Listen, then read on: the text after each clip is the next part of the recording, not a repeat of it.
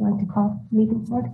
Um, okay, so I'd like to call the meeting to order. Hey, everybody. I hope you're. Uh, I hope your week's going okay. Uh, if it's like the rest of everybody in the world, it probably isn't. But this is going to be a really fun meeting because Ben's presentation is really good, and uh, I actually, for once, have two really good pieces of news that I'll share at the end.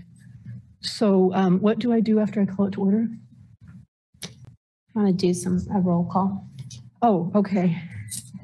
Can you put the? Is there a way to put the screen up on my? So I can see everybody better. Okay, I'm gonna do roll call, Ben. Here. Oh, there you are, okay. Hey, everybody. Kathleen? Yes. Kay? Yes, here. Okay. Nancy? Here. Stephen? Here. Stanley?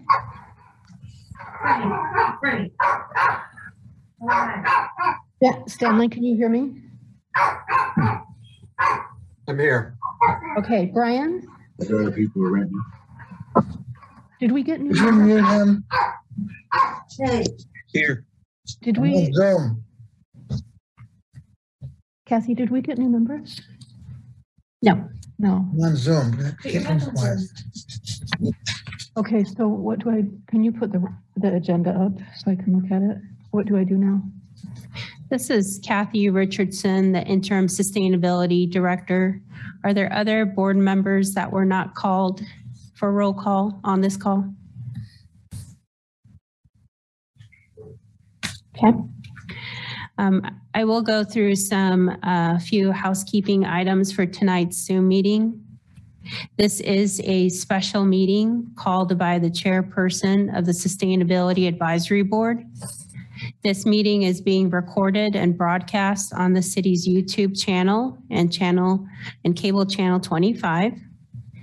Please remember to mute yourself during the meeting when you are not speaking.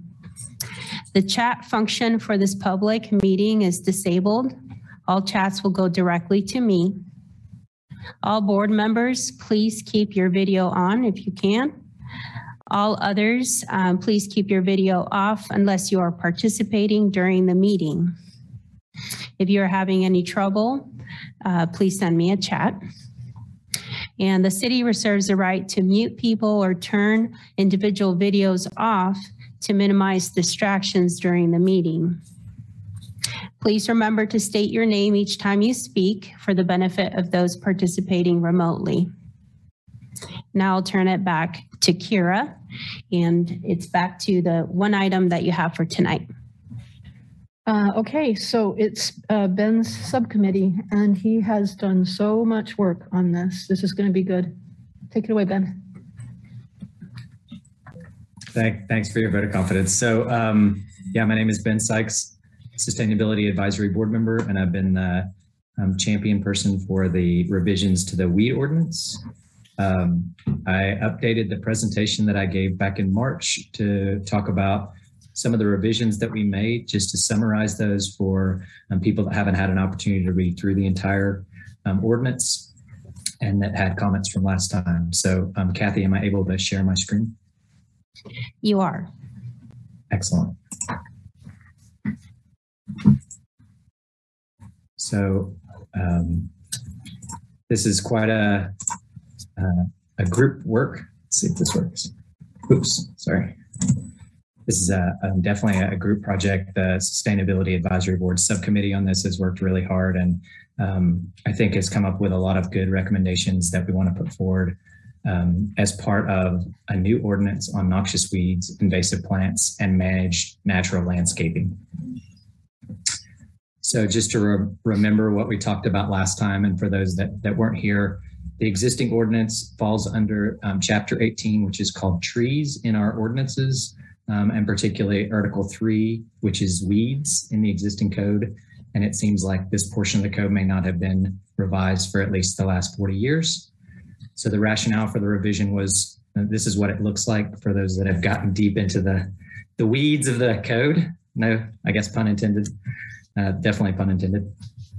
Um, so the, the community at large members came and spoke specifically about the need to update the lengthy list of things that were identified as weeds within the existing ordinance, many of which are native, um, some of which are, are aggressive or, or grow quickly, but uh, many of which are um, useful plants, including some that are used by native peoples and, and other elements. So the first core rationale for the revision was to modify this extensive list of plants, um, and those are well beyond the ones that were um, designated by the state and the county. And as we did that, we started to see that the declaration of noxious condition, including weeds and, and a huge number of other vegetation elements, is, was singularly defined by its excessive growth, um, and uh, were then subject to eradication and abatement. Many of our native plants and many of the plants that people want to use in sustainable landscaping grow larger than what was considered excessive growth. Uh, and the only way that people could grow those things as written in the code is by an exemption that would be provided by city commission. So that was the second core rationale for the revision, was to um, focus on um, promotion of um, sustainable native landscaping and green infrastructure. Uh, we went through last time, and hopefully most people here understand the benefits of sustainable native landscaping and green infrastructure, including adaptation to climate change uh, and resilience to those changes, uh, health benefits, economic benefits, and, and benefits to things like transportation. Also, we want to align the revisions to the ordinance with the city strategic plan and Plan twenty forty goals. And uh, at Kathy's suggestion, we were able to go through the specific progress indicators and identify which ones would be affected, um, and hope, hopefully improve Uh, indications that we're meeting those goals uh, by changes to the, um, the ordinance. And so uh, in the first place, we want to streamline that noxious weed list, but keep the control over unmanaged plant growth. So we've now aligned the noxious weed list with the state and county lists. Control is still required, and we need to eliminate it or keep it below reproductive height when it can't be eliminated. We do create a plant assessment board that includes a huge number of, of uh, community members with expertise in this area. And unmanaged growth would still be limited to, to twelve inches when it's completely unmanaged. This picture at the bottom shows an example, um, I think, from our community. But the, the other element of this was to try and promote managed natural landscaping. And so we've done that in a few different ways. First of all, um, through Um, requirements with the city doing its job through municipal landscaping, the use of native plants in newly developed city areas. Um, the requirements there and in the private area are for more than fifty percent of the area, excuse me, to be native or sustainably landscaped. So this would be an example on, on a new development. So the city would need to do that. Um, and then in new private developments, Um, at least twenty percent of the pervious surface would need to be managed as a sustainable landscape unless it was exempted somehow. And um, for that, in, in those areas, uh, at least fifty percent of the plants would need to be native if it was um, native landscaping or xeriscaping. Uh, there is a setback for all of these things that are aligned with city code.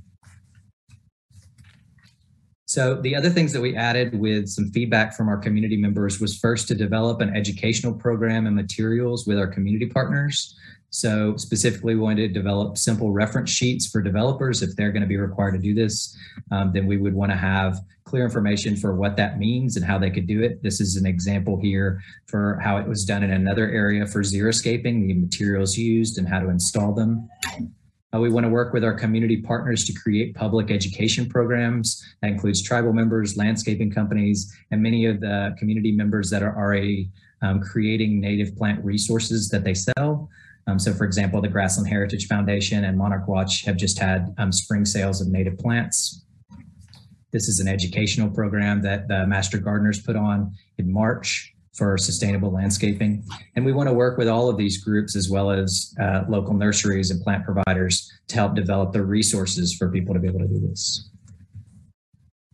Another key element that we've tried to incorporate is a cost share program to help defray the costs. We certainly don't want to um, Uh, we, we don't want to increase the cost for people, and also we want to encourage the conversion of existing properties where people want to change out maybe their turf grass lawn to native landscaping or to sustainable um, natural landscaping.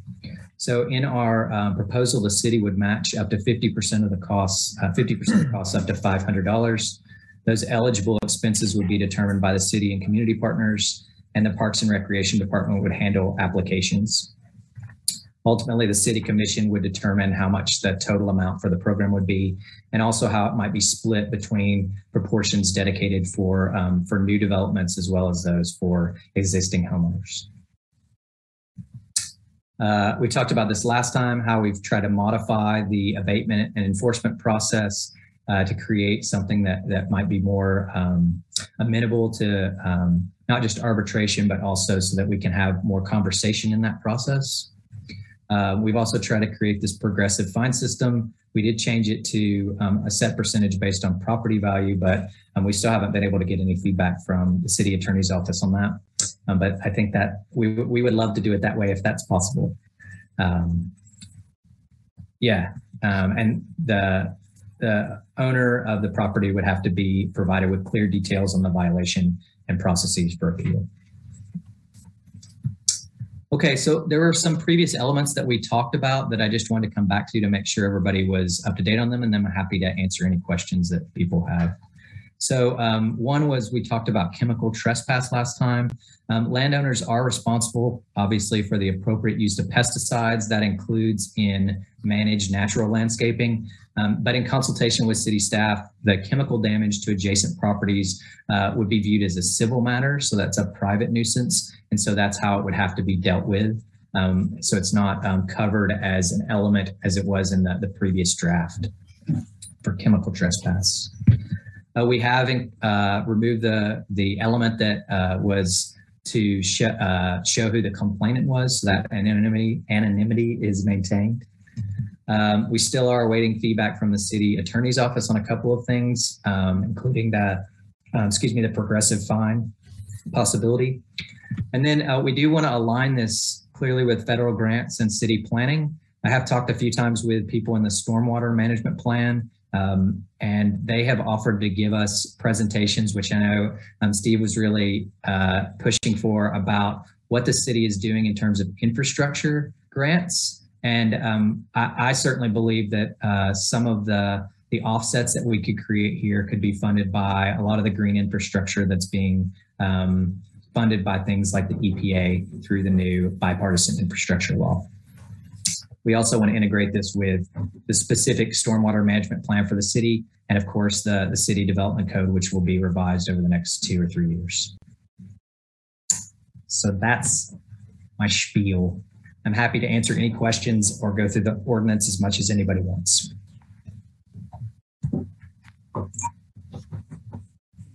Uh, Maddie Bell, board member. Um, yeah, I had a couple of questions. So under section three point three, um, which is, sorry, I'm scrolling, I took notes, uh, native vegetation. Um, I just wanted to clarify, because it says a minimum of twenty percent of previous surface area of the parcel shall be landscaped as a managed natural landscape. Um, and, uh, wait, sorry. Is that this right section? I believe it is. Um, and there's also a statement uh, in here that says the city shall require twenty percent of the previous surface of all newly landscaped private areas to be landscaped with natural native plants. So is that, are those the same? Is it saying like the twenty percent of landscaping that is required will be fully native plants? Yeah, so thanks for that question, Maddie. And I think we, we went around about this in March as well. This is how I think those things are usually stated. Uh, I'm definitely open if people think language will make it simpler. Um, so basically when they when we say twenty percent of the pervious surface, that means if you think of all of the, the property that you have that doesn't include your house or the driveway or things like that, right? twenty percent of that in a new development would have to be set aside as a managed natural landscape. But if you are doing native landscaping, fifty percent of the plants in that twenty percent area would need to be native plants. Does that make sense? So it's not a, it's not a, one of them is like how much area it is, and the other is what proportion of that area has to be native plantings. Okay, so it's not that, it's not the twenty percent of landscaping needs to all be native. It's only half of the, the required, minimum required landscaping needs to be native. Yes, and and in fact, it needs to be managed sustainable landscaping. So we've uh, pr- tried to provide pretty clear definitions of what that is, but that includes a huge number of elements that it could be, including things like urban agriculture. So if they wanted to do twenty percent of the pervious surface as a, a, a, a urban agricultural garden, that would still be considered as um, fitting uh, fitting that uh, requirement under this. Can you raise your hand on this stuff? I'll show you. Okay, so um, so the twenty percent refer to both the minimum amount of the property that needs to be the pervious part of the property that needs to be landscaped, which is a requirement by the city, and then that twenty percent fully needs to be sustainable, but what sustainable means can vary. And another way you can meet that requirement is having half of that twenty percent be native plants. Yeah, so I think what you're getting at is what would be the absolute minimum that people could get away with. So under this, you could have essentially ten percent of the pervious area that was one hundred percent native plants, and you would still fit the, the, the definition of what this requirement is. So it's, it's a pretty, again, we're not trying to, yeah, mandate that everybody turns their entire lawn into native plants if they want to one hundred percent. That is the bare minimum of, of what the requirement would, would ask for. You could also take twenty percent of the area and have some native plants mixed in with um, some non-native ornamentals or other things that people want to. Yeah. Okay, great, thank you. Yep. Uh, Stan, it looks like has his hand up. Hey, Ben, I was wondering why in exemptions uh, two point two, uh, places like parks and the new McGrew Nature Preserve, those types of areas are not included in the exempt areas. So I, I'm thinking of like Dad Perry Park and Centennial Park and places like that that have a lot of wild growth, um, native growth. What, why are they not included in the exemptions? Well, I think there's one practical reason is that these, this is literally the almost the identical exemption list of what was in the, the um, model ordinance that we used. So I haven't changed it much from that. But I think I would also say that the Parks and Recreation Department would be responsible for the upkeep of existing parks, but this would not, uh, if, for example, there was a new park that was established or something like that, I do think it would fall under um, this ordinance, but I, I, you know, I'm, I'm certainly open to, um, to adding an exemption for parks. But let me think, you know, let me think about that, Stan, because if there was a new area, let's say Dad Perry Park, and they developed a new part of Dad Perry Park that was, you know, let's say it was in overgrown forest or something before that, and then they wanted to develop it so that there were plantings there and people could walk in it. Wouldn't we want them to use native plantings in that new area? I think I guess I'm thinking of if you have a new park area, does it have to be a managed landscape? Do you have to go in and keep things twelve inches and lower under the definition of managed landscape? Because it says managed natural landscaping is required and shall apply to all newly developed public and private buildings, developments, and land. So if we have a new park in our city, then do you have to go in and manage the landscaping for that open space? That, that's my concern. Maybe then what we should put in here is something about parks and recreation managed land, because, I, you know, even at all of those other parks where they have a big, uh, you know, a big riverine area where there's a lot of overgrowth, they do still try and go in, for example, and clear out honeysuckle or, or some of these non-native plants. But I, obviously, yeah, I think you're right. It doesn't fall under like they need to go in there and make sure it's either twelve inches or it's got, you know, nice borders around the edges of it or something like that. I think that's what you're getting at, right? Yeah, yeah. I was yeah. just thinking about the, the future expansion of Lawrence. As we annex new areas, we'll probably annex some open space, and we're exempting out in here, you know, things like rights of way and golf courses and agricultural lands and cemeteries, but not parks. So anyway. So you'd say a simple suggestion would just be to include parks here as an exemption. Yeah, there, you might want to consider that. Okay. I have a, another question on, in chapter three, it, it references a city horticulturist. Yes. Do, do we have one in Lawrence? I don't know. I'm curious. Uh, we do. It used to be Crystal, um, and the new one, sorry, I don't have their name on the tip of my tongue. Kathy may know. Tyler. I was just curious. Tyler, thank you. Tyler is the new city horticulturist. That's good to yes. know. And then you're using the term pesticide as also including herbicides. Right. That's kind of a generic term for herbicides. Yes. Pesticides, yeah. Okay. I mean, I can I can add herbicides or pesticides. I've just said uh, instead, pesticides includes all federally and state regulated chemicals used to control plants, insects, animals, fungi, other microbes. Okay, that's fine. And then I have one more question. It's towards the back. Oh, in the definitions, um, I have a couple questions. One is on the definition of native plant species. I think you've, you've changed that a little to, um, anyway, it, it says native plant species are any plants or cultivars of plants occurring naturally within the municipality or the Midwest or North America and not brought to the region. Is the, I'm confused. How can you have a cultivar that's not brought to the region? Um, what, what am I misreading there? Well, it were, I think we talked about that earlier, and how it was originally read was something like, what, not developed by man or something like that. There was some language in there we didn't like before. I guess what I was thinking here is that if you have, let's take bee balm or a native plant, right? A native whatever, uh, milkweed or something like that. But it's been bred so that there's a, you know, a swamp milkweed cultivar that the Douglas County Master Gardeners have kind of grown so that that's what they sell. That's what I think we want covered here, I think. Like a, a cultivar is just, in my mind, is just a s- strain, right? A, uh, a particular variety of a plant species, right? Yeah, so I guess I, what I'm thinking of is I bought um, prairie-fired uh, crabapple trees and planted them on my property.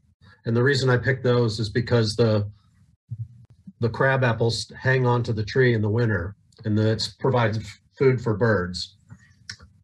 But it's a cultivar, you know, it's not, I don't know that it's a native species. So is that something that would be not allowed anymore? This is what I'm trying to figure out. I just, I kind of- Well, this doesn't cover any trees. We haven't addressed trees at all here, but um, certainly- uh, Well, it says any plant. I guess, are you asking, would it be a, considered a native plant cultivar? Yeah, is is it something that would be banned? Is it considered a native plant species? I mean, I don't think we're we're trying in any of these cases to ban the use of those things. We're just saying if you have that ten percent or twenty percent or whatever that you're setting aside for that managed natural landscaping, and you're using native plants there, these are the ones that we consider. And, and again, the Plant Assessment Board, that's why I added this here as well. The U S D A and the Plant Assessment Board can be consulted for exactly the kinds of questions that you're asking, Stan, because there will be people that say, hey, I bought this, does that count?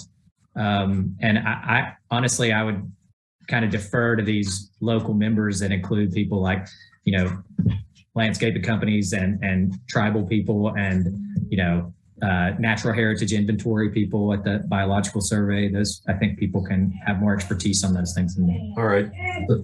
That is helpful. It's not to ban it. It's just to say if it's going to qualify as a native plant species, that makes more sense. I, that's what I was reading incorrectly. Okay. The other thing in the definitions I, I think there could be a better definition for tree, like a woody perennial plant or something on a single trunk.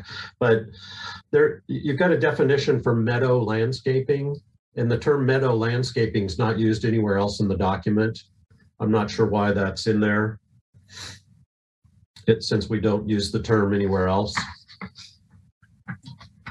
Yeah, I think some of the um, committee members just wanted to give us as many examples as possible of what we would consider managed natural landscapes. And so under D there, where it says managed natural landscapes, basically we, we created some examples of those that include everything from J to P.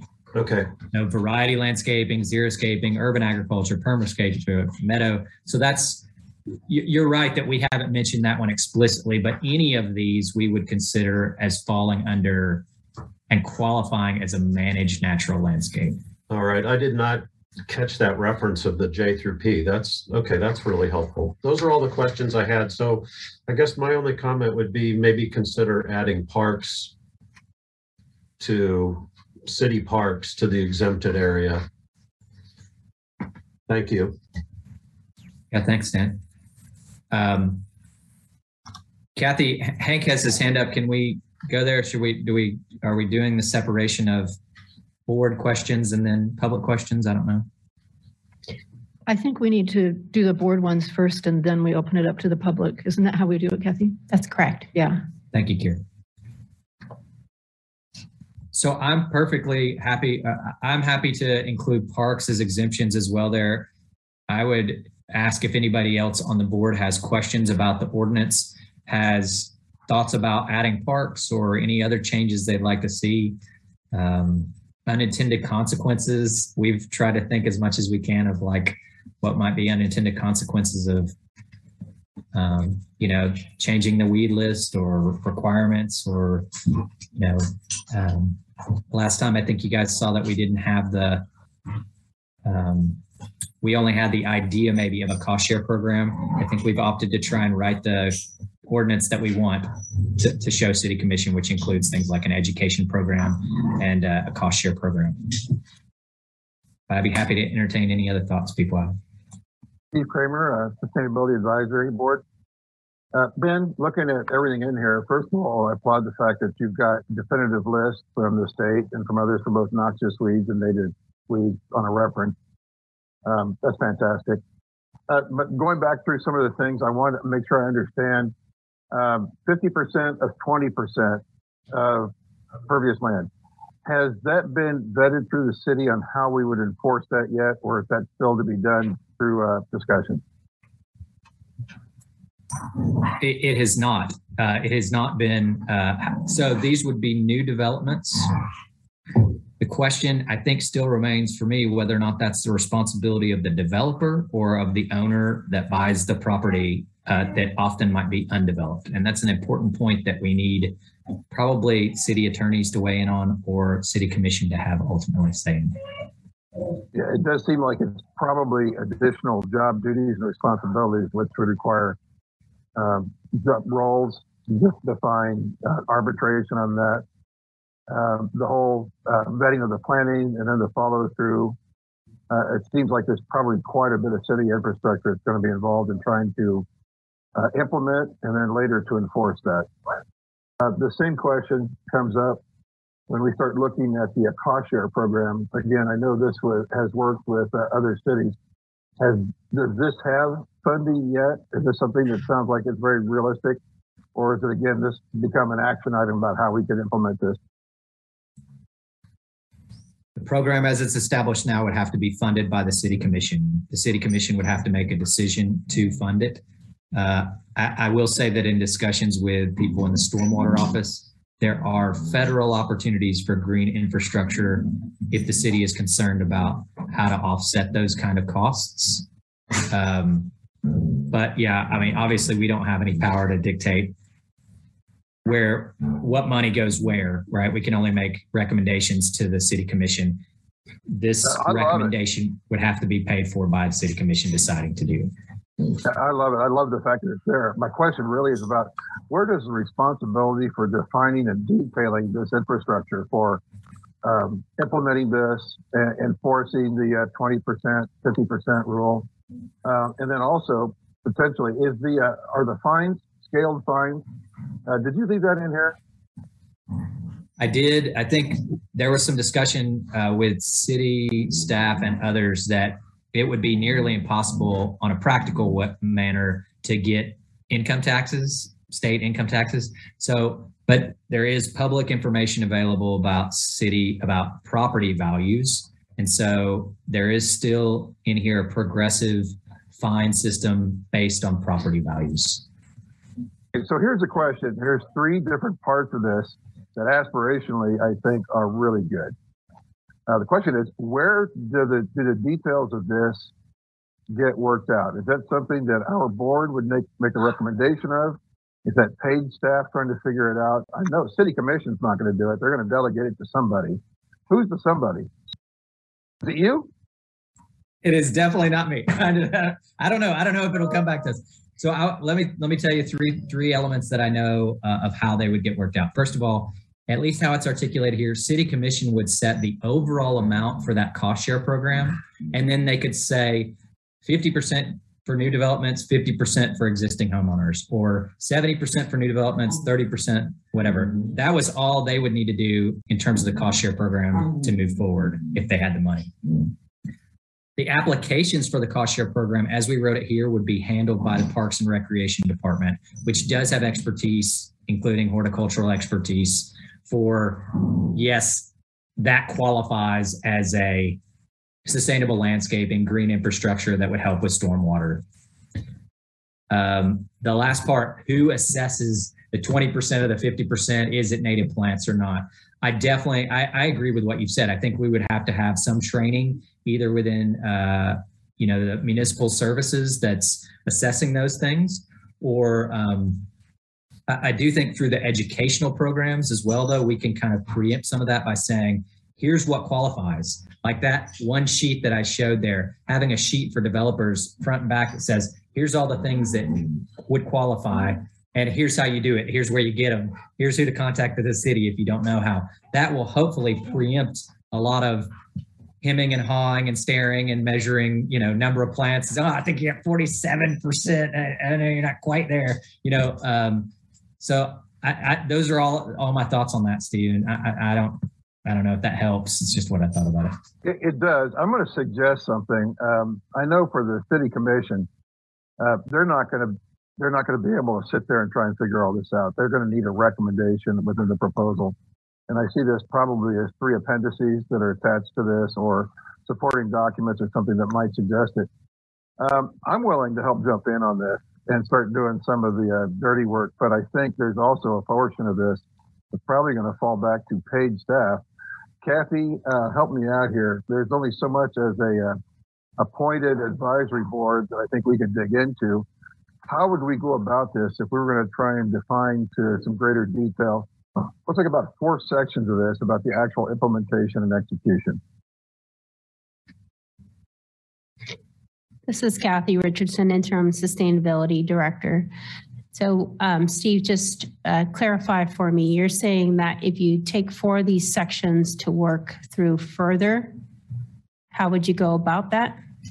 Let's take an example. If we're going to require all new uh, developments to have twenty percent of the pervious land within a sustainable landscape, and of that twenty percent, half of the vegetation within that area would have to be native plant.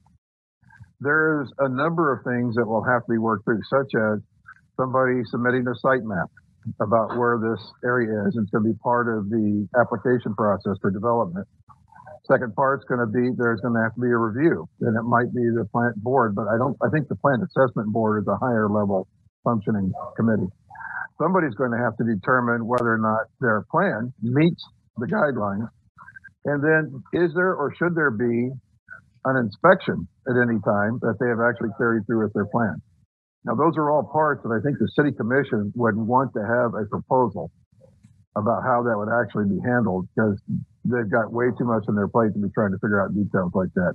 Who would they normally pass that to? Would it be back to us, or would it be to somebody uh, along the page?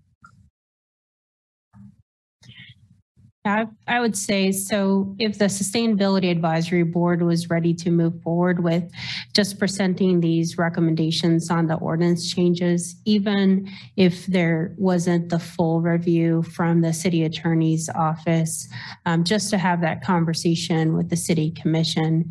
And you can start that conversation similar to the single-use plastic um, discussion. It's a much larger discussion than just presenting the information once and it's a done deal. There was a lot of work and a lot of staff that was directed to work on that ordinance at that time.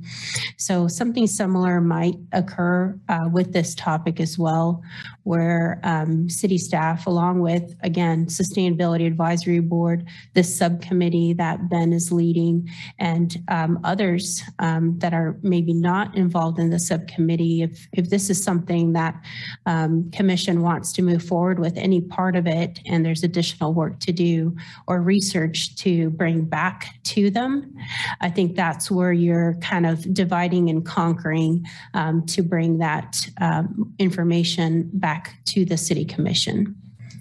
Your recommendation is to get this in front of the city commission and let them nod that this is a good direction to go, and then take further steps after they, they give their basic approval?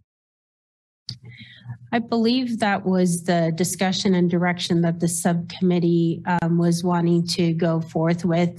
I'll let Ben speak to that, but I thought the subcommittee was feeling ready um, to go to commission soon, to get scheduled to be on commission, as long as the advisory board was in support of that, so that they can start the conversation at the city commission level.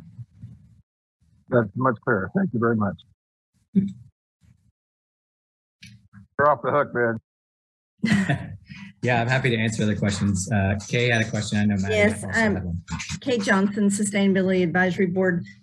Um, generally, whoever is responsible for doing the tall grass and weeds ordinance um, is like code, the code inspection group. I would think that a lot of this, uh, even maybe the plan review, would be in that same section of of the city work.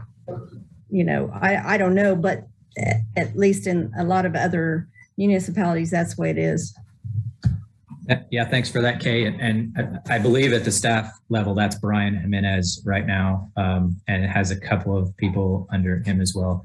Uh, I think, you know, one of the points that you're making more generally, I think, Steve, is that this makes it more complicated, right? It makes enforcement more complicated when it's not simply, is it smaller or higher than twelve inches, right? I mean, that's a really straightforward, very singular line to divide. But unfortunately, what gets left on the other side of that, which gets excluded, is our, our native vegetation and a lot of other sustainable landscaping that can help with a bunch of our um, strategic goals. So uh, I thought about that a lot in ways that, man, it's going to be harder to enforce this, right? It's going to be, there's expertise that's going to have to be built.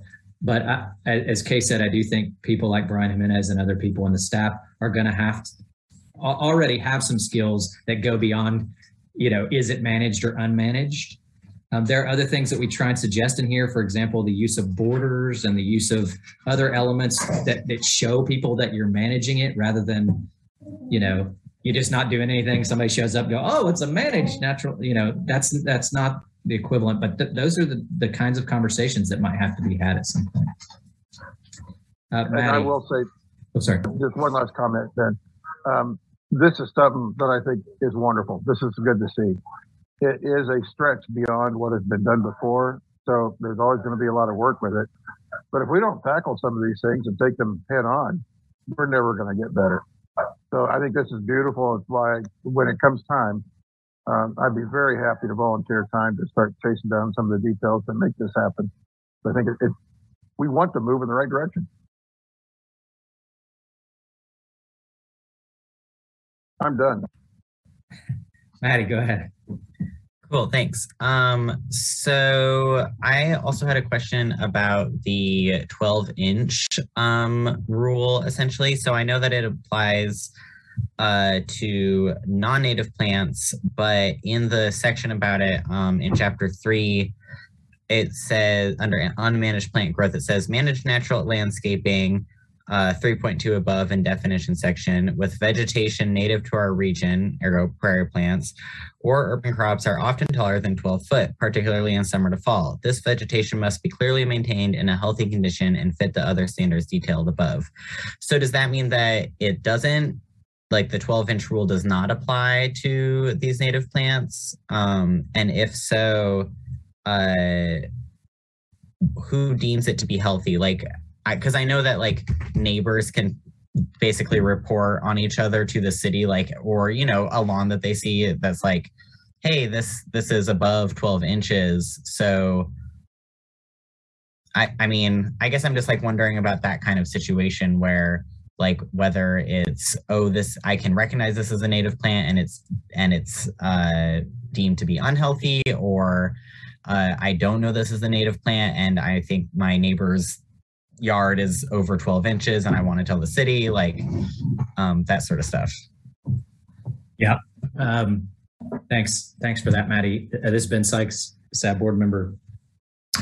So the short answer I think is that if you have managed native vegetation in your lawn and it's taller than twelve inches, it is exempt. It is exempt from the twelve inch requirement. What is managed and unmanaged is going to have to be a decision that's made, that it's very hard to provide clear cut definitions of what that is. We've tried to provide examples of how people could show that it's managed. Personally, I would love it if we could get signage or people to, to tell the city, look, I have a managed natural landscape, so that people like Brian Jimenez or other enforcement people can already have that on their radar when somebody might complain or something. But there will still be some complaints. There will still be some people that think this is unmanaged, but the, the owner may think it's managed. And those will hopefully, through this change in the arbitration procedure, will provide that homeowner the, the opportunity to say, look, here's, here's how I'm managing it. Here's why it's a managed natural landscape or something like that. And I hope those are fewer and far between if we have a robust educational program about what that means, that's that's uh, crafted by uh, the Plan Assessment Board and other really knowledgeable people in our community. Cool, uh, thank you. I don't know if that answers your answer, your question. Yeah, exactly. And I, I just wanted to clarify, when I was using I, I didn't mean any person like, oh, I'm sorry, my neighbors to report on that. Yeah. Um, They're all, it's all Maddie. Yeah. Uh, and then um, I just, there was a, I think a typo I noticed um, under five point seven, inspections should have, I think, a number four right next to it. Um, uh, but I think that those were all my questions. Thank you very much, uh, Nancy. So um, I think you've done a terrific job, and, and with the Um, change to add parks into one of the exemptions. I'd like to make a motion that we uh, pass this forward to the City Commission.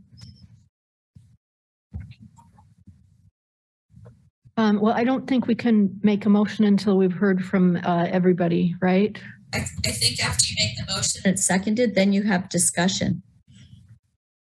Is that, do I, do I ask for the um, public's comments before we... I swear to God, I've been practicing the Roberts rules, but usually we, we do um, make sure everybody's said their comments from the board, and then um, any public comment, and then a vote. And then a vote.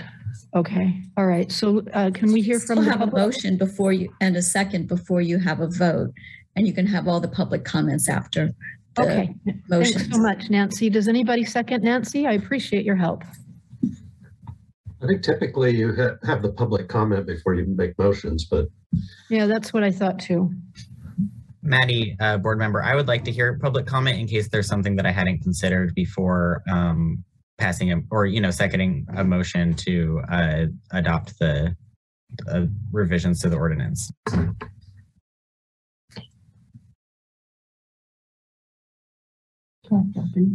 Okay, can I uh, open the public comment, please?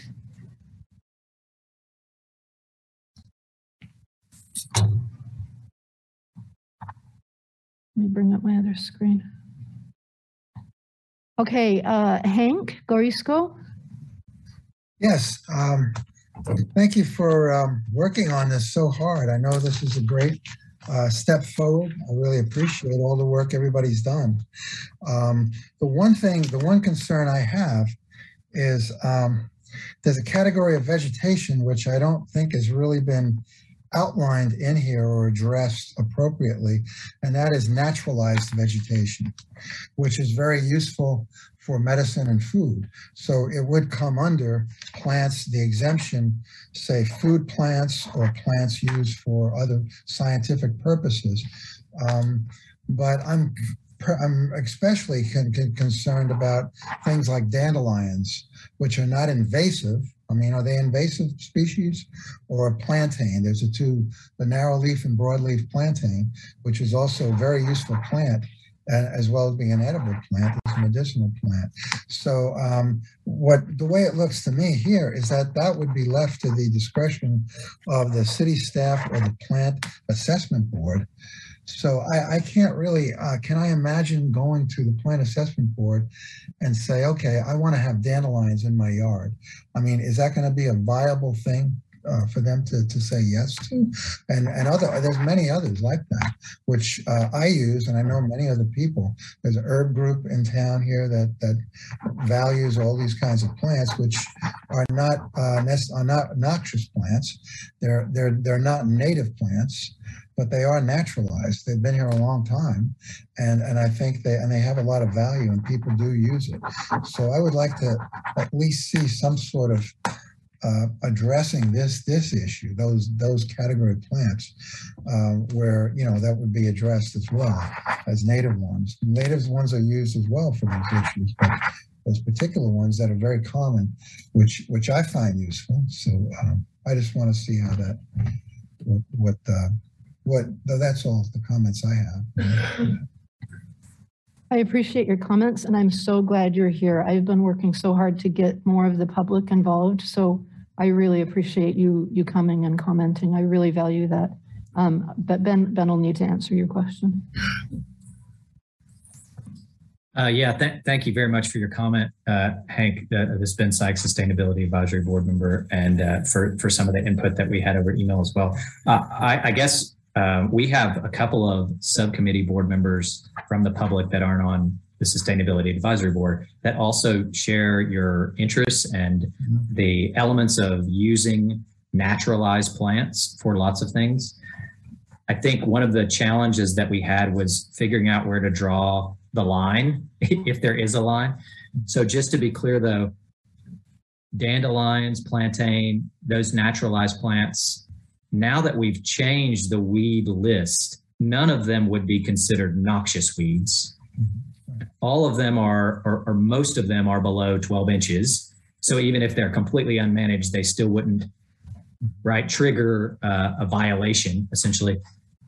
The, the, the way that I think you would need to, that we would approach the, do they qualify as manage natural landscaping, essentially, is to make that argument in front of somebody like the Plant Assessment Board and say, hey, look, these are not native to our region, but they are useful. I want them included as, hey, if I want to make a dandelion garden, that should qualify as my twenty percent of my pervious surface of my new area or something like that. So, but so just to be clear, again, they wouldn't be, but in any way, now with the change to the weed list that this institutes, they wouldn't be considered noxious weeds at all, even though they, they do grow really quick. And so you could still grow them. Just at, at currently, as it's written, they wouldn't satisfy that requirement of new developments. Yeah. Is that? I was just thinking, I was thinking more, I know they're not noxious weeds, but are they invasive weeds?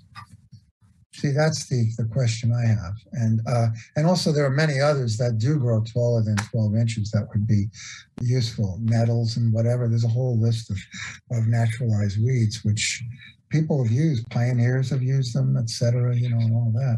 Yeah. So, um, yeah, I guess that would be nice to, to address that issue. That would be my personal concern, would be to address that somehow and you know, to include that okay. as um, you know, naturalized vegetation in some way. I mean, what what would be excluded? What in your in your mind would be? Would would you draw the line? Would, do you have any ideas as to where that would be? I mean, what what plants, for instance, would be considered invasive? That would be useful, but not. Not native, but you know what I mean. That would be uh, naturalized. I don't. I don't really know of any offhand. That's why I'm wondering what that what uh, what that would, would would look like. Like chicory. Yeah, so, chicory is useful. You know, all the things that.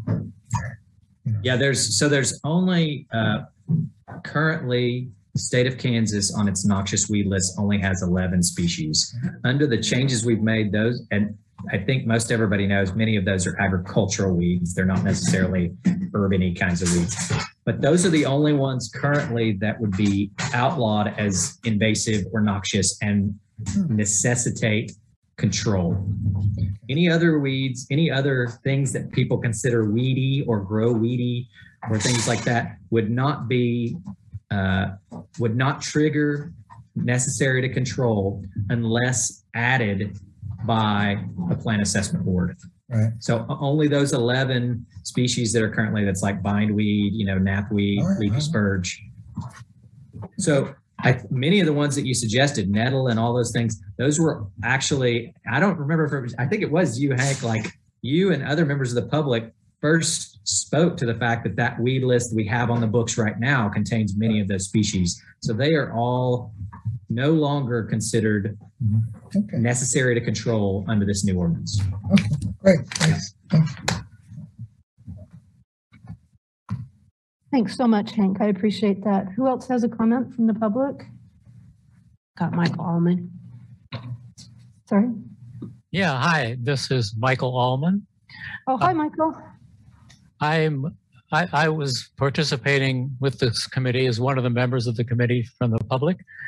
Um, and I'd like to, I appreciate what Mister Rasmussen and Mister Kramer uh, offered. And I'd like to comment about that, um, like the question about whether we want our parks to be managed or not.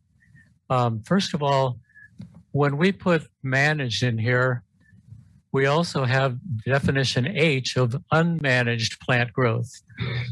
And the idea isn't that it's a difference between whether you're growing native or natural or you're managing.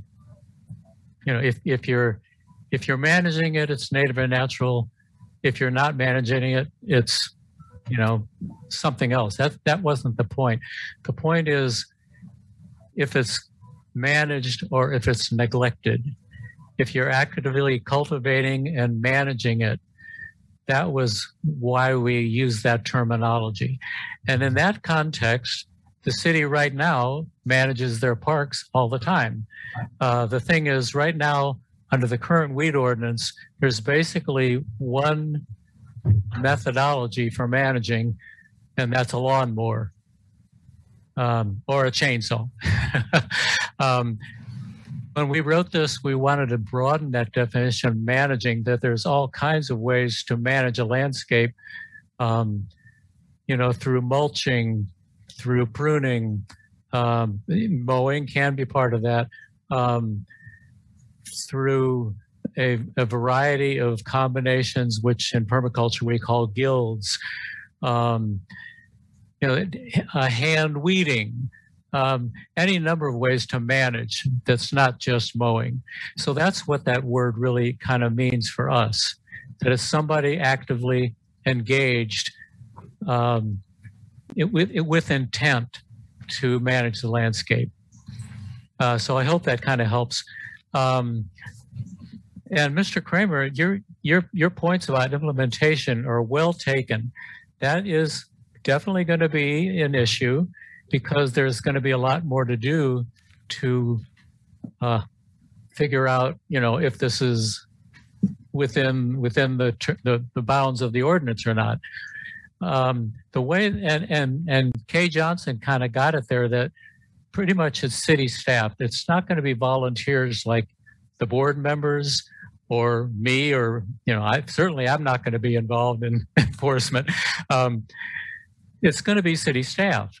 But right now, there's two departments that kind of handle these issues.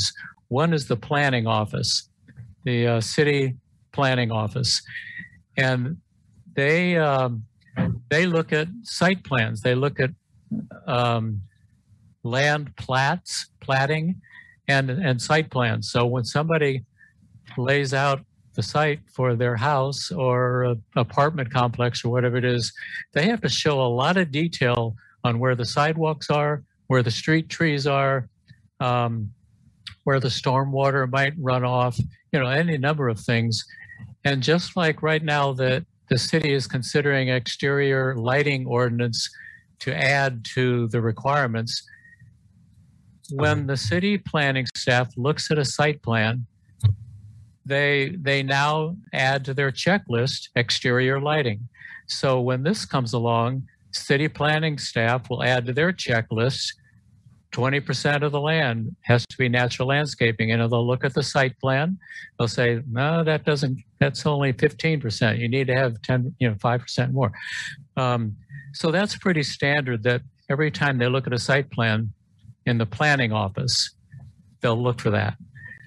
Um, But likewise, it could be, you know, as far as what plants are then in that twenty percent area, um, most likely, like Ben pointed out, it's going to be the Parks and Recreation Department because they have that expertise.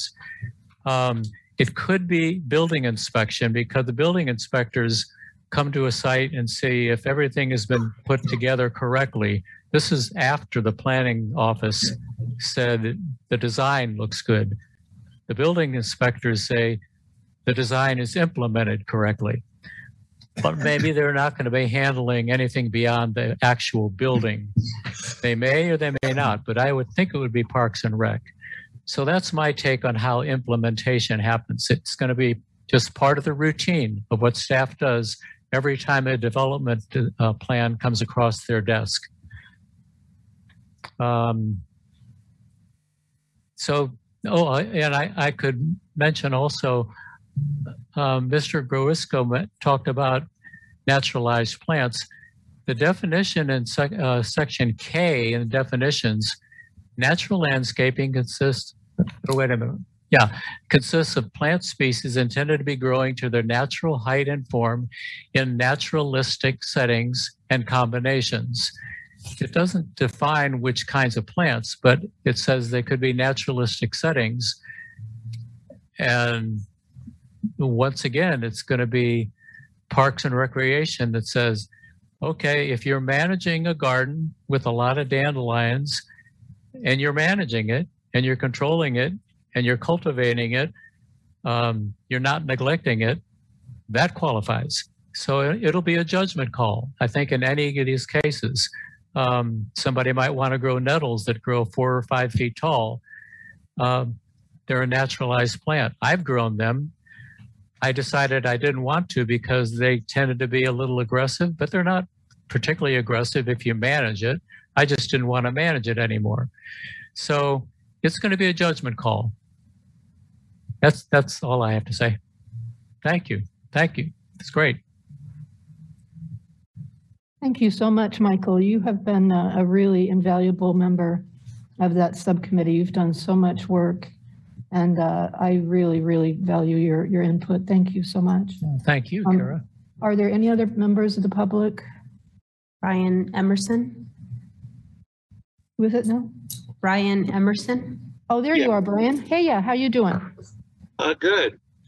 Um, uh, I wasn't. I wasn't going to. to contribute because I, I'm sorry, I actually don't know Robert's rules very well. Um, but two of us.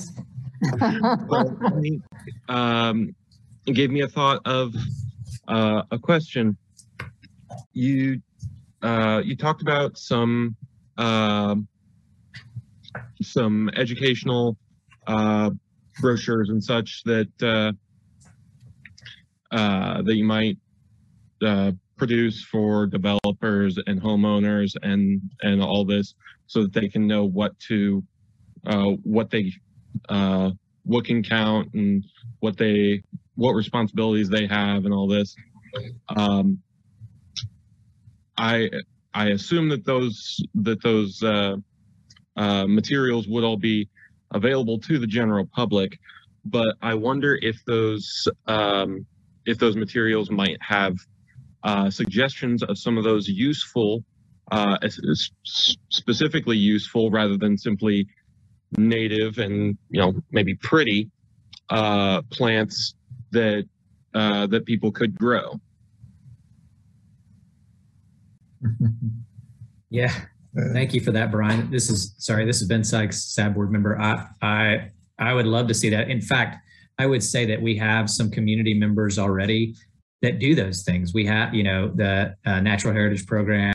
Um, sorry, I have them all on my list. Uh, Master Gardeners do a lot of outreach. Um, Monarch Watch, those groups that will sit down and say, What what kind of lighting do you have? What kind of area do you have? What what what are you looking to plant? Um, so, you know, I think we need some simple stuff like a, a brochure that says, here's what you have to do to meet these things, and here's, you know, for example, how you could get a match, and here's what what the value is of sustainable natural landscaping, right? Here's what you could get out of it. Um, but those deeper things that are like, hey, here's some suggestions of plants you could use that would work well together or that could be good in a specific part of your lawn. I would love that to be more like outreach that might be combined between our community groups that frankly already have that expertise and are really good at it with city staff like Parks and Rec that hopefully would work more together to, to implement this kind of thing. I'm not sure, did that answer your question? Uh, yeah, that that makes uh, that makes a lot of sense. Um, I I think um, I think my question mostly had like a lot to do with uh, in my head like the design of the uh, of the brochures and and whatnot. Uh, but the the answer I think would be to simply have. Um, Uh, have references to what you just talked about, those master gardeners and everybody uh, in that in that kind of information. So, um, yeah, I think my I think my question is uh, well answered. Thank you. So, kind of uh, where to go for more? It sounds like yeah, like even in a simple brochure, like here's where you go, yeah. Here's some links, or here's groups that do it yeah. in our community that you can contact. Okay, I like that. Thanks. Yeah. Thank you so much, uh, Brian. It's um, I it I just know from personal experience it's really hard to show up to these meetings, and um, it can be intimidating. And um, sometimes it's a friendly experience, and sometimes it's not. So I really, really value you showing up and asking your questions. And I hope you'll keep um, coming to these meetings. We really need as many people, uh, as many members of the Lawrence public as we can involved in this.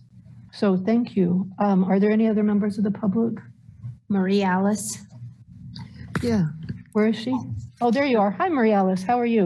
Fine. Um, I I saw this meeting when I was trying to track down something about community gardens, and I was told by Kathy that this is a one addenda meeting, but it is something, it was a subject about weeds, is a subject that was very dear to my husband.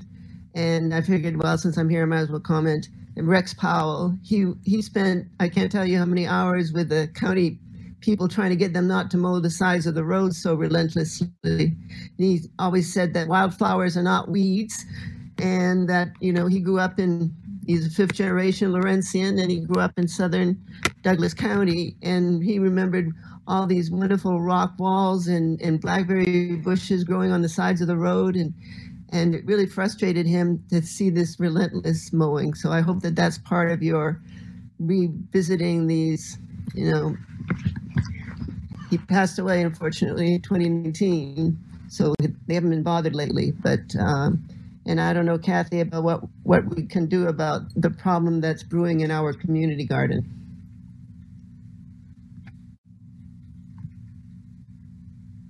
Thank you so much for your comments. I really appreciate that. Um, our our uh, bo- our usual board meetings are the second Wednesday of every month at five thirty p.m. and you can join by Zoom.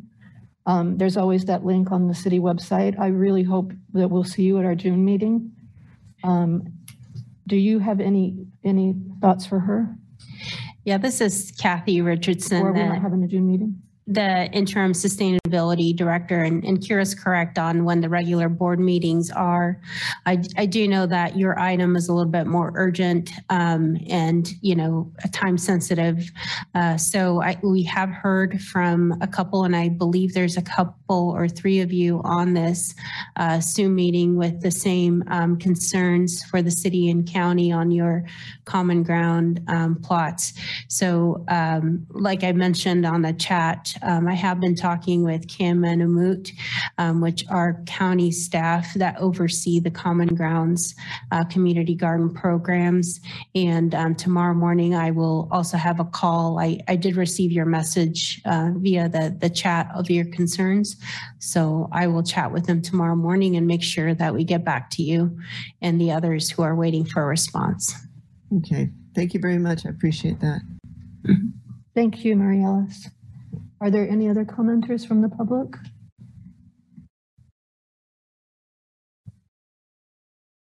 There was somebody at the beginning of the meeting that I didn't recognize. Does she want to comment? Anyone else want to comment? No more public comments? No. Um, I just realized that I was so worried about getting everybody's comment in that I forgot to do mine. Do I need to do another uh, motion so that I can then speak? No, you can speak at any time. I don't need to officially like and, declare it back to the board. No, and, and this is Kathy Richardson, the interim sustainability director.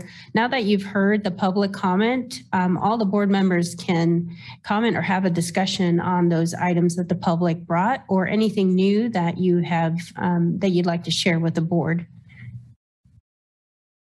Okay, so for my comment, I actually have pictures um, of my yard, and Kathy's going to bring them up.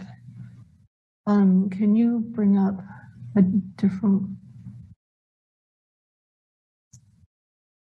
Can you bring up like a more general, just a bigger? Okay, so this is um, this is my yard and my health strip. Um, I started taking out the the lawn uh, quite a few years ago. And uh, it was a lot of work. You're at, hold on one second. I can't see the, oh, here it comes. Never mind. Great. Okay. Is it okay to talk? Mm-hmm. Yeah. Okay. So a few years ago, uh, well, more than a few years ago, I started taking out my lawn um, and putting in a more climate resilient uh, uh, landscaping. And um, I gotta be honest with you, it was a pain in the butt. It was so much work. I'm glad I did it when I was younger and felt a little better, because I don't know if I would be up to it uh, today. Um, and it, it turns out, and I never knew this, that actually grass is, once you've got it in, it's really pernicious. It just keeps coming back and coming back. So it actually was hard to get rid of the grass. And even to this day, I'm having to like uh, go after it like a weed. But um, these are uh, native, uh, climate resistant, drought tolerant, heat tolerant, flood tolerant plants. They're really, really high and fluffy right now because, you know, the weather is just not that hot and we've had a ton of rain.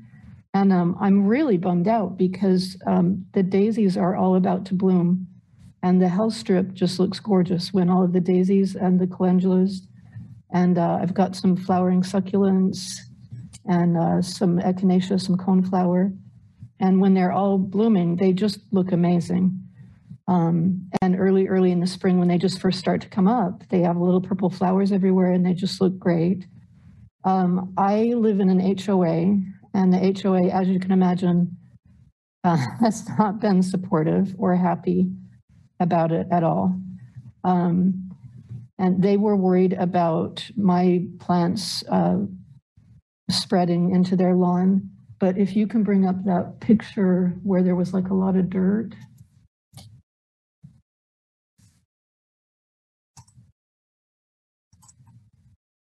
Okay, so uh, the the greeny planty side, that's my uh, edge. That's, that's my boundary, and this other side is my neighbor's boundary.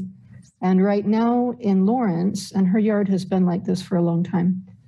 Um, In Lawrence right now, my yard is something that gets harassed and her yard is considered fine. Um, and is there one more with kind of more of the, with the dirt as well, where it's kind of showing more? Anyway, I, uh, I'm sure you saw from like all of that, all of the dirt, um, my plants don't spread. I, I deliberately chose really, really vigorous plants because I needed to get it filled in fast because the H O A was freaking out. Um, but the reality of doing organic and sustainable gardening is that it takes a little bit of time to look good. You can't just make it look good like with other kinds of gardening. So I wanted something more vigorous, and I did want something hardy. But as you saw from the dirt uh, along that area, um, and there's, I, I might not have uploaded it. There's another picture where it shows her more like regular lawn, and um, there, there's no spreading whatsoever. She, well, people on both sides of me just, they mow so frantically, like all the time, and uh, and they use chemicals all the time. My plants just don't even have a chance of spreading. So again, uh, everything looks super fluffy and kind of high right now. But once it gets really, really hot, they really, and there's not as much moisture, everything really kind of subsides down. Um, but um, it, uh, I don't know if any of you know, I've been uh, out of town dealing with a family crisis, and then I, I got COVID, and it turns out COVID and lupus are not a great mix. Um, and I, I have, I'm uh, still not recovered, and my yard just looks like that without any maintenance. When I got back into town, that's how it looked. So it really was a ton of work, uh, but, but right now it's just, it's almost zero. Oh, sorry. I cannot take a good picture of my roses to save my life. It's embarrassing. Anyway, my yard looks like this with almost no, like no effort. Um, And uh, it's organic, it's climate adapted, it's climate resilient, it's native, it's drought resistant, it's heat resistant, it's flood resistant. But again, um, even the, the crappiest and weediest and sparsest lawns in my H O A, they're considered fine. Um, not only do I get harassed, I had a really vindictive, I, he's not the same one I have now, but a few years ago, I had a, a climate denier um, H O A president, and he actually was friends with the guy who, I don't know if he's still the same guy, Ben, but he was the guy who would come out and inspect things and then write the tickets or the fines. Um, and because the H O A president was friends with him, he got the guy to send me a letter of violation without even coming by and inspecting my yard. And uh, the city had actually scheduled a mowing. They were gonna come mow it down. They wanted to take me to court. Um, it, it's just, it's been a lot of work, and it's been a lot of emotional effort.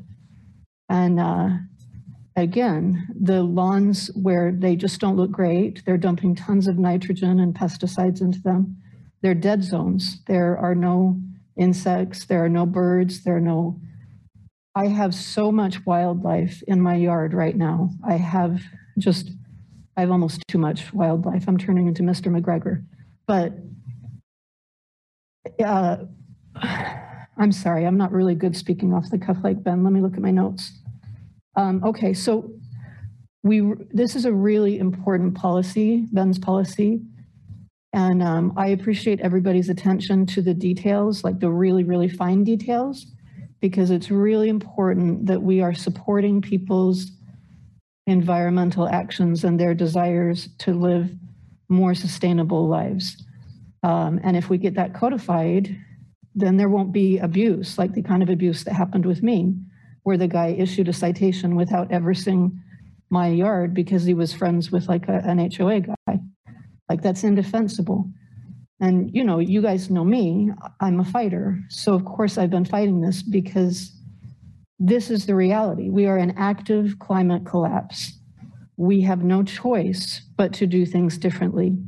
And I know that's emotionally uncomfortable for some people, especially because we have been in just, you know, so much trauma and, and still ongoing and escalating trauma. I know it's emotionally uncomfortable, but we have no choice. It's, this isn't something we can decide whether or not to do. Lawnmowers put out, not electric lawnmowers, but traditional gas lawnmowers put out more C O two than cars. And again, a lawn, people have been treating their yards like an extension of their house. They've been treating a front yard like it's a living room, and they turn them into dead zones. So um, this, this is something we have to do. We, we have no choice. Um, all right, I wrote down some stuff, and I know it's a pain in the butt when people just read their notes, but I mean, I'm a public speaking disaster. We all know that. All right, so, um, oh, and let me just say, like, for the record, there's a lot of environmentalists around town and locally and statewide who don't like me because I love lawns. I love mowing the lawn. I like, it's like my my whole love of like dirtbag cars. I just, I, I used to love mowing my lawn. Like in Florida, I had a little grapefruit tree. Sometimes the grapefruits would fall on the ground and I would run over them and there would be grapefruit mist everywhere. And I did the fancy lines. I really love mowing lawns, but they're indefensible. They were originally put in as a status symbol to show that rich people didn't need to use their yards for food or for livestock or for anything. And uh, we're heading into not just a serious, serious financial crisis, but a food crisis, and uh, along with active climate collapse. So this is a really important piece. It seems maybe like it's trivial, but I feel like this could be a cornerstone uh, for us because it's going to help so many people, and, and it really will be a meaningful gesture. All right, I'm going to read my notes and just bear with me, guys. I'm sorry. I know it's, I know it's irritating when people read. All right, green cities are desirable locations, especially climate refugees. For climate refugees, seventy percent of Americans are terrified of climate change and furious with lack of genuine climate action planning progress. Even if you ignore the undeniable scientifically material reality of climate collapse, the other stark reality is that green yards, green homes, green municipalities are incredibly lucrative. This is going to be a bad summer for fires, flash floods, hurricanes, and even with the housing crisis, there are going to be bigger and bigger amounts of climate refugees and self-directed transplants away from the coastal and southern states. Those people especially will be looking for progressive green cities with serious climate crisis action plans. And uh, this policy is very important in our climate action planning. People want accessible, meaningful options to adapt to climate change, and they're suspicious of greenwashed personal environment solutions. The board needs to focus on supportive incentives, on carrots instead of sticks. We need to make it as easy as possible for an exhausted, unsupported public to pursue individual low carbon lifestyles. Sorry, I hate it when my voice shakes when I speak. Sorry, guys. So not only is Ben's policy going to help people live more sustainable lives, it's going to message to the world that Lawrence is going to be truly a green, climate adapted town. This policy is a wonderful addition and cornerstone of the Lawrence Green New Deal, which was renamed Five Steps for Sustainability by the ex-mayor because he thought it sounded too socially democratic. But the board passed it, and they passed it unanimously. And that's supposed to affect every decision that the city makes. Um, so this, this plan, this policy recommendation is well within that purview. Um, one last thought. I have been in a lot of different states and cities this past year, and uh, it's been embarrassing to see how far behind Lawrence is in climate adaptation and emergency preparation. We get a lot of mileage out of our progressive reputation, but the reality is we are decades behind even a lot of tiny, very conservative towns. Climate resilient, climate adapted yards and landscaping will be brilliant teaching tools that model sustainable behavior and signal to potential businesses and new citizens that Lawrence takes the climate crisis seriously. Ben's policy is a wonderful gateway into a more long-term and environmentally conscious citizenry. I'm uh, really proud of you, Ben. Okay, so that's my thing. I'm done talking. My voice is not going to shake anymore. Um, does anybody have any comments? Or comments about the public comments? Stan. Oh, sorry, Stanley. Yeah, so I, I, I appreciate your pictures of your yard. It's beautiful, but I'm, I'm concerned. Then would that be, per the guidelines that you've laid out here that say you have to have a three foot setback along all paved surfaces, public paved surfaces. I, I look at what Kira's done next to the sidewalk in the street, and I'm thinking we, we're banning that by requiring the three foot setback. Is that right? Mm-hmm. Uh, this is Ben Sykes, S A B board member. Yeah, I, I don't think, I think that's a height requirement on the setbacks, Stan. It's not like you can't have any vegetation at all in terms of that setback. That's the, the height requirement for the setback. So you couldn't have vegetation that's, for example, four feet tall that's right next to the sidewalks, I believe is how it's, it's written right now. But all of the setbacks are meant to conform to the existing codes that we already have on the books in terms of distance from neighbors' properties and distance from um, paved surfaces and stuff like that. Is that, I think, I believe that answers, I, I think that's how I believe we constructed it, Stan. It, it says a, a three foot setback shall be provided along all public paved surfaces in alignment with the existing Lawrence Urban Agricultural Code. Setback landscape shall be no taller than six inches in height. Yeah, so I, I don't think Kira's vegetation, I, I haven't got out a ruler for how, how tall her vegetation is, but um, that's something that, uh, again, the enforcement uh, or the final details of what that would be set down as would have to. I, I do think that, for example, Stan, if people wanted to grow sunflowers to their naturalistic height and it was within that three feet or, or big blue stem or some of these other native plants, that would probably be considered in violation of that setback.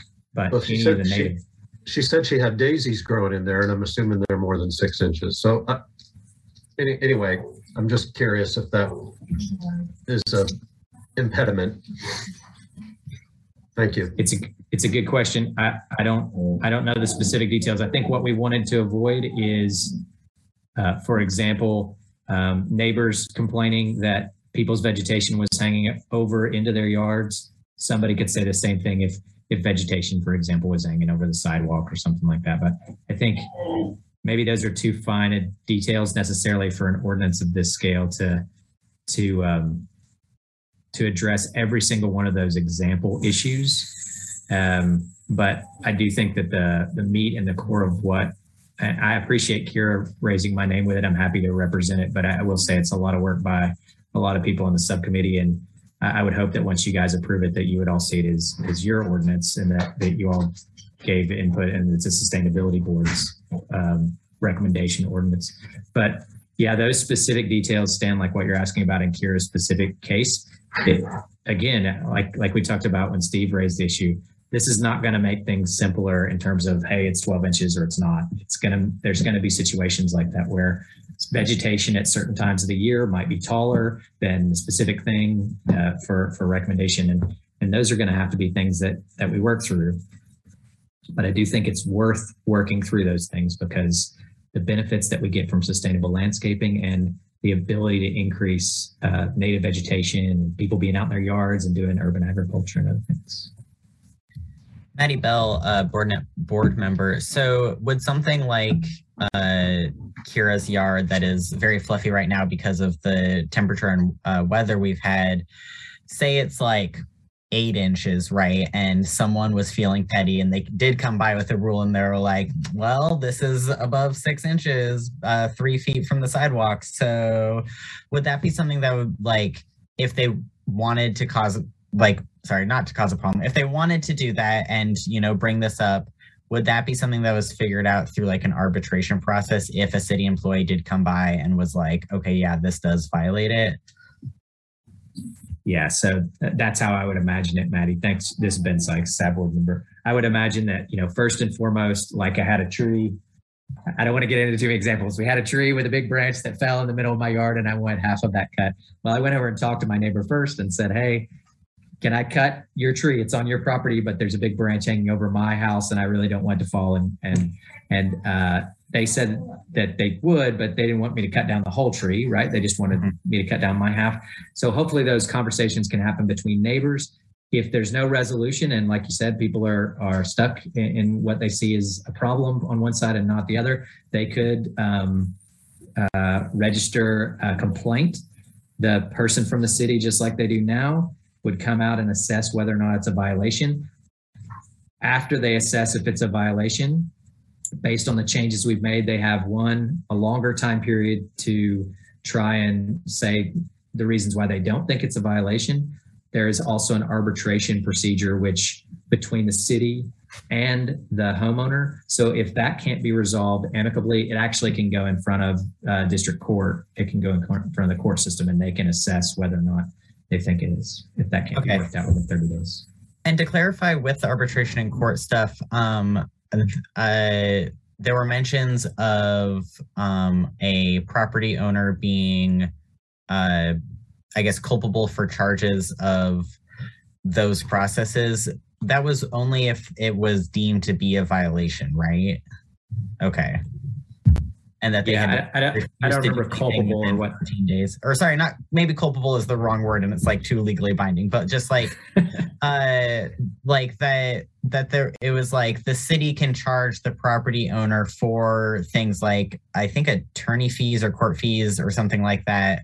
Um, in the case of, uh, I mean, I guess I could just look at the document, but um, I think you're thinking of mitigation, like if they have to come out and do like clearing or something like that of an unmanaged property, which is actually how it's written now. If they have to come out and clear stuff or mow stuff or do whatever for management, they can charge you. They can basically put a lien on your property taxes to, to do that. It, in this case, if there's an arbitration and you ultimately were deemed as being in violation after the arbitration and after district court, you would still be, you would be liable for the management that they had to do because you wouldn't do it essentially. But there's now a, a much longer, uh, not much longer, a much different path in terms of arbitration for you to um, contest that, that doesn't simply include um, municipal staff that decide, mainly because it's a more complicated procedure now. It's not simply, you know, a ruler. Yep. Oh, twelve inches, right? So uh, we have a, we'll have a more complex system. Okay, cool. Just because something I think about is like, okay, how do fines and fees impact uh, low income folks in our community? And is it unintentionally taxing people for being poor, essentially? Um, and I didn't want this, like, what is an awesome uh revision to the noxious weeds ordinance to unintentionally be doing that. Thanks, Maddie. I, I would love if we could get some feedback from the city attorney, but also that the city commission could take up this idea of a progressive fine system, because I think I agree with you wholeheartedly. And, you know, we thought as well in the subcommittee, one of the reasons that people might not mow their lawn is because they don't have time and they don't have money and they don't have a working lawnmower or they don't have a wet, you know, they don't, they're they're running kids everywhere or whatever they their reasoning. So I think that could be a way in which we could we could help address that problem through changes in the fining system. But I don't think we have anything on the books, maybe even in Kansas, that does something like that. I don't know if there's a there may be a very good legal reason why we can't do that. We've been on here like an hour and a half. This is Kathy Richardson, Interim Sustainability Director. You do have a couple other public comment if you choose to, to take it. There's Kathleen and Michael that would like to speak. Yes. Oh, yes, um, my name is Kathleen Hamilton. I was uh, the previous garden manager for thirteen thirteen Penn Strait. And um, I heard Marie uh, just mention a little bit about our garden issue. Um, I was listening along and talk and, and listening about um, how our economic uh, hardship is uh, hitting some of our communities. Well, um, we have fourteen plots in our garden and there's only like four people that have managed to plant something. It's only because like in my plot, I have strawberries that are annuals and stuff like that. So they, um, they'll come back every year. It is uh, such a sad thing to have our current garden manager not approve our application, so our gardeners can plant uh, their produce and save that for this upcoming um, winter. It is uh, very sad to see that. And um, we, def we desperately need your help in correcting those situations. We don't have any more confidence in her to guide us as our garden manager, so we do need some legal elements of removing her from our garden. I hate to be the one to be saying that, um, being the one that I just stepped down from being a garden manager, but I do have several uh, individuals um, that have managed a garden before and are currently garden managers that would like to step up and take her place. So I am just um, wanting uh, your help desperately to get my gardeners a way to get into the garden, to plant what they need, to be able to save what they can save. I mean, it is almost the end of May, and we do not have anything growing in our garden. So if you want to come by at thirteen thirteen Pennsylvania and look at our garden, you can see that we have nothing. We have nothing growing in our garden for my gardeners, just because we are being held up by a gardener, uh, a, a previous gardener that wanted to, um, I don't know, just um, get power hungry and not um, allow anyone to plant anything. So again, I'm appealing to you to help us to correct this situation. And thank you for hearing me out. Thank you so much, Kathleen. I really appreciate you, and um, and I appreciate, that's a bad situation. That's an untenable, unsustainable situation. Um, Kathy or Ben, do you have any insights? This is Kathy Richardson, Interim Sustainability Director. Um, as I mentioned earlier in this meeting um, with another public commenter, is that this item um, has been received by the city and the county. Um, I will be contacting uh, Kim and Amut from the county. Uh, they oversee the Common Ground Community Garden. So I'll be talking to them uh, tomorrow morning and then responding back. Um, so I, I did jot down the names of those that are on this meeting, and as well as giving a, an update to the Sustainability Advisory Board members as to the resolution.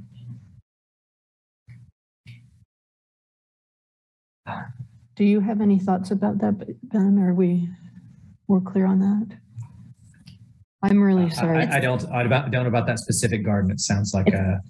It's not related to the agenda item okay. um, that is on for tonight. Okay. Um, the other public comment you have is Michael Ullman. Okay, Hi, Mike, thanks. Michael. Thanks. Once again, just a clarification. Um, the that question about the setback, uh, I, I think maybe we didn't craft that very carefully, and maybe we should look at that again. We tried to harmonize that with the current urban agricultural uh, ordinance. You know, that people can grow food in the city. And that one requires, let me see where it is here. Um, I think we got the setback the same, but the height is wrong. There, the, the setback and the height for the Urban Agricultural Code says three feet tall. And I'm not really quite sure how we arrived at six inches. My assumption actually was that it was going to be twelve inches. Um, but in the Urban Agricultural Code, the way that plays out is you can grow any kind of food you want within the right-of-way, you know, between the sidewalk and the street, as long as it's not taller than three feet. And we tried to, to, to uh, mirror that, but I think we need to look at that height requirement again. Um, I'm I, maybe three feet's too tall for our, our purposes, but I, it's it's a good question. But um, yeah, it, it shouldn't preclude growing natural and native plants, only their height. Thank you. Thank you, Michael. I, I, I appreciate that. Ben? Yeah, this is Ben Sykes, S A B board member. I mean, if, if people feel strongly about the, just uh, as we did with the parks, if, if feel strongly that we need to um, change those, yeah, I, I agree with what Michael said. I think we are trying to align them with what the existing code is on um, urban agriculture. We definitely want in those right-of-ways, we don't want obstruction of views, which I think is something that we discussed. And um, I'm happy to change those if we want as, as an element of voting on whether or not we think this is something we should move forward. Yeah, Kay. This is Kay Johnson, uh, Sustainability Advisory Board member. I would hate to see that three foot be um, right planted on a street edge, because you may not be able to see a child if you're backing your car out. Um, usually the ordinance is twelve inches if it's turf. Um, that to me would be more reasonable. Six inches, I'm not sure where he came up with that, but um it seems like it should follow what the current ordinance is. That's a very good point, Kay. This is Ben Sykes, S A B board member. I, I absolutely agree. And uh so with the changes of uh including public parks as exceptions, even though we've, we've discussed how those are actively managed, so they would, but we can include that as the exception. And changing the setbacks to twelve inches. Does anybody else have substantive, substantive things that they think we need to change in the ordinance before we vote on it? Or is there any other general comments? Yeah, this was Stan Rasmussen, uh, the one that Maddie noted, where you need a, what section was that? Yeah, I got oh, that, that point four. Seven. Yep. You need a four in front of the word inspections. Yep. So I've got all those in there now. I just need to put in the, uh, change the six inches to twelve inches on the setback. twelve inches.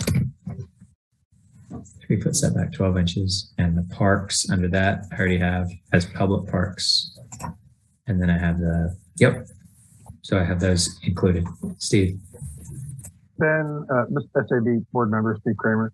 Uh, you may want to provide um, a quick provision on how to uh, augment exemptions in the future. We're not going to be able to think of every possible exemption. You just may put some sort of responsible party that's in charge of adding or deleting exemption clauses or special cases. This has been Sykes, S A B board member. Thanks, Steve. We, there, there is a thing in there for um, adding noxious species through the Plant Assessment Board and a collaboration between City Parks and Rec, the um, Plant Advisory Board, and some other group. Sorry. This is more about, of a relationship to like parks. Okay. You know, where you say that there's designated land use areas uh, that might be exemptions to this ordinance. Uh-huh. Um, I could think of a number of other examples too. And rather than try and create an exhaustive list, uh, there might be some sort of uh, responsible party or board that can allow exemptions to the ordinance. I don't believe that that's cited anywhere within the uh, ordinance now. I mean, I'm not sure you really want to exempt the board, the parks, from this ordinance. We may want that guidance in there for city officials, but a certain park under a site plan could be um, made, given an exemption by a board. It might be the Plan Assessment Board. It might be City Planning Board. Somebody should be able to allow an exemption to the ordinance for different land use areas. So you might suggest from, like, from a tactical perspective of actually how to do this, instead of under exemptions adding public parks, you could say any other uh, ad- additional exemptions can be taken on a case-by-case basis as assessed by Parks and Recreation or something like that. I think that's how I would handle it. You want this to be a living ordinance, and the more you try to hard define the only exemptions without a mechanism would require the ordinance to be amended. Would, would have to go through a law change. Uh, so it might be good to have some mechanism, whereas we designate part of the four H fairgrounds to be a, uh, a public demonstration area where we show five different kinds of gardens that are acceptable, the master garden may maintain. Uh, rather than try and save that part of the fairground. Uh, it might be easier to have a board that can provide exemptions from the ordinance.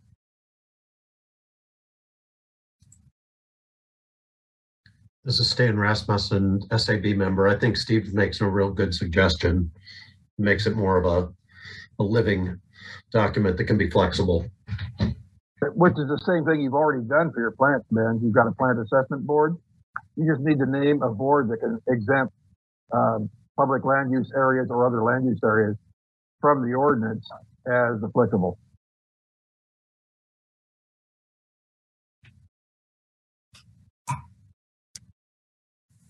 Would it be creating too much of a circularity to have the city of Lawrence Parks and Rec be the entity that assessed those if they were the ones, for example, that already manages the parks? I think that's, that's actually a pretty good place to put it because they're more in tune with what those needs are. More importantly, they're directly report to the city commission. So, okay. Or to the governance of Lawrence. So that, that puts them into a good responsibility area. But we want uh, additional areas, ad additional areas for exemption, not just simply exemptions. We don't want like a big blanket umbrella, right? Correct. Yeah, I'm saying on a case-by-case basis. Okay. Addi ad additional exemptions of areas on a case-by-case basis would be assessed, will be assessed by the City of Lawrence Parks and Recreation Department. I like it. That's good. I, I appreciate that. And it, it does build in that flexibility for future things when something weird comes up that doesn't need to come back. Yeah, it's just mimicking what you've already done for all the plants with the plant yeah. assessment board. Same thing. Thanks. Any, any objections? Okay. I've got that in there and I have, so I, Stan, then I'm should I, I should probably not put public parks in there then? Feel comfortable just not having that one? Yeah, this is Stan Rasmussen, S A B member. I, I agree that I'd rather have that the way that you worded it in response to Steve's comments.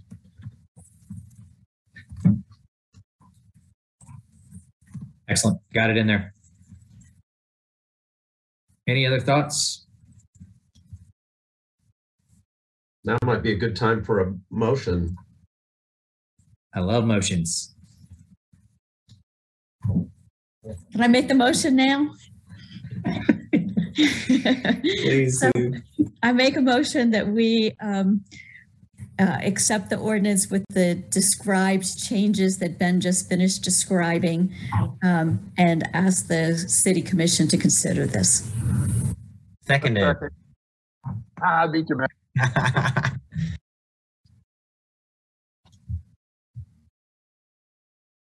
Call for a vote. Okay, let's call for a vote. Well, so I think we should have we have discussion if anybody wants to discuss. This oh, is Stan oh, Rasmussen. Sorry. S A B member. Uh, I, I'm going to vote for this. I think the timing on this is really good and the timing on this is really bad. I think the timing is good because the city is doing a comprehensive, they're getting, they're gearing up to do a comprehensive review of their development code, but that's also maybe a bad thing because it could get lost in all that shuffle. So hopefully the city will take time to look at this and get it incorporated into their evaluation of their new development code as they move forward. But it might be a while before they really take any action on it, given that they are going to work on their development code. But I'm going to vote yes. So thank Maddie, you, Ben. Sorry. Maddie Bell, board member. I did note that I think it was at the beginning of the document, the goal for this being like introduced was winter of this year so that it could be um, uh, noted and followed by planters for spring of twenty twenty-three. So I think even if it takes a little bit of time, I that'll be okay. Ideally, a little bit of time doesn't mean like a whole calendar year, but um, yeah, you know, who knows? It's it's government work, so um, yeah. Yeah, this has been Ben Sykes. I mean, there's some publicity right now. Hopefully, if you have a lawn, you know that you have to mow it a lot because of all the rain and sun. There's a lot of stuff about no mow May that's been going around in the news and stuff. So, you know, those uh, to me, Stan, are on the the uh, hey, get it in front of them now kind of picture. Uh, whether or not they're able to take it up and deal with it now is probably a, a whole different ball of wax. So.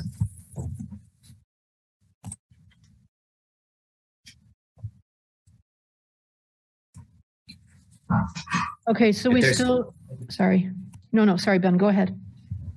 No, no, I was just gonna say if there's no other comments, you go ahead, Karen. You're the chair. Well, I was just, I was just gonna say, I think we still need to vote, right? Has, wait, no, everybody didn't vote.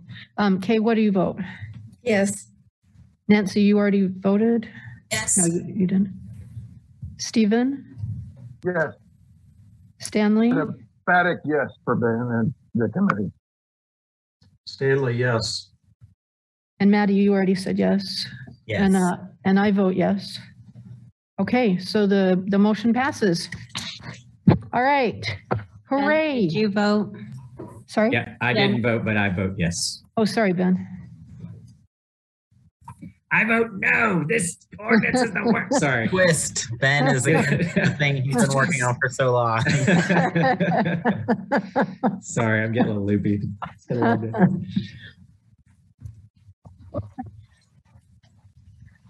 um, okay, so do we call the meeting? Adjournment? Do we adjourn the meeting? I move we adjourn. Do I have Second. to ask? Second. Oh. Okay, all right. Everybody go watch something funny and get a lot of sleep. Have a good night. Bye. Thank you. Good night. Thank you all. Bye.